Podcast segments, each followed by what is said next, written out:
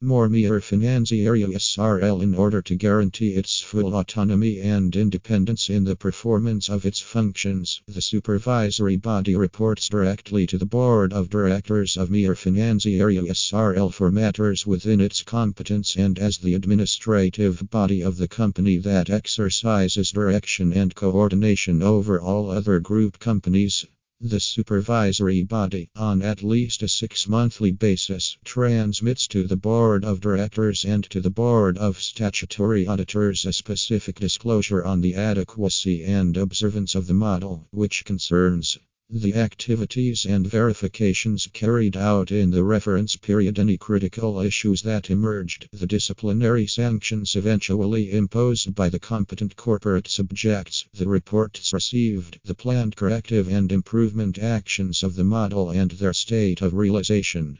The supervisory body may request to be heard by the Board of Directors of Mir whenever it deems it appropriate to speak with said body. Likewise, the supervisory body is given the opportunity to request clarifications and information from the Board of Directors. On the other hand, the supervisory body may be convened at any time in the corporate bodies.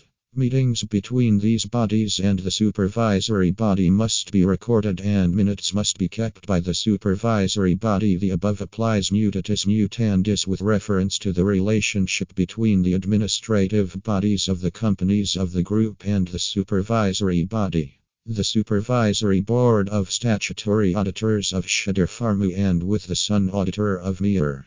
For more information click Financial Mir.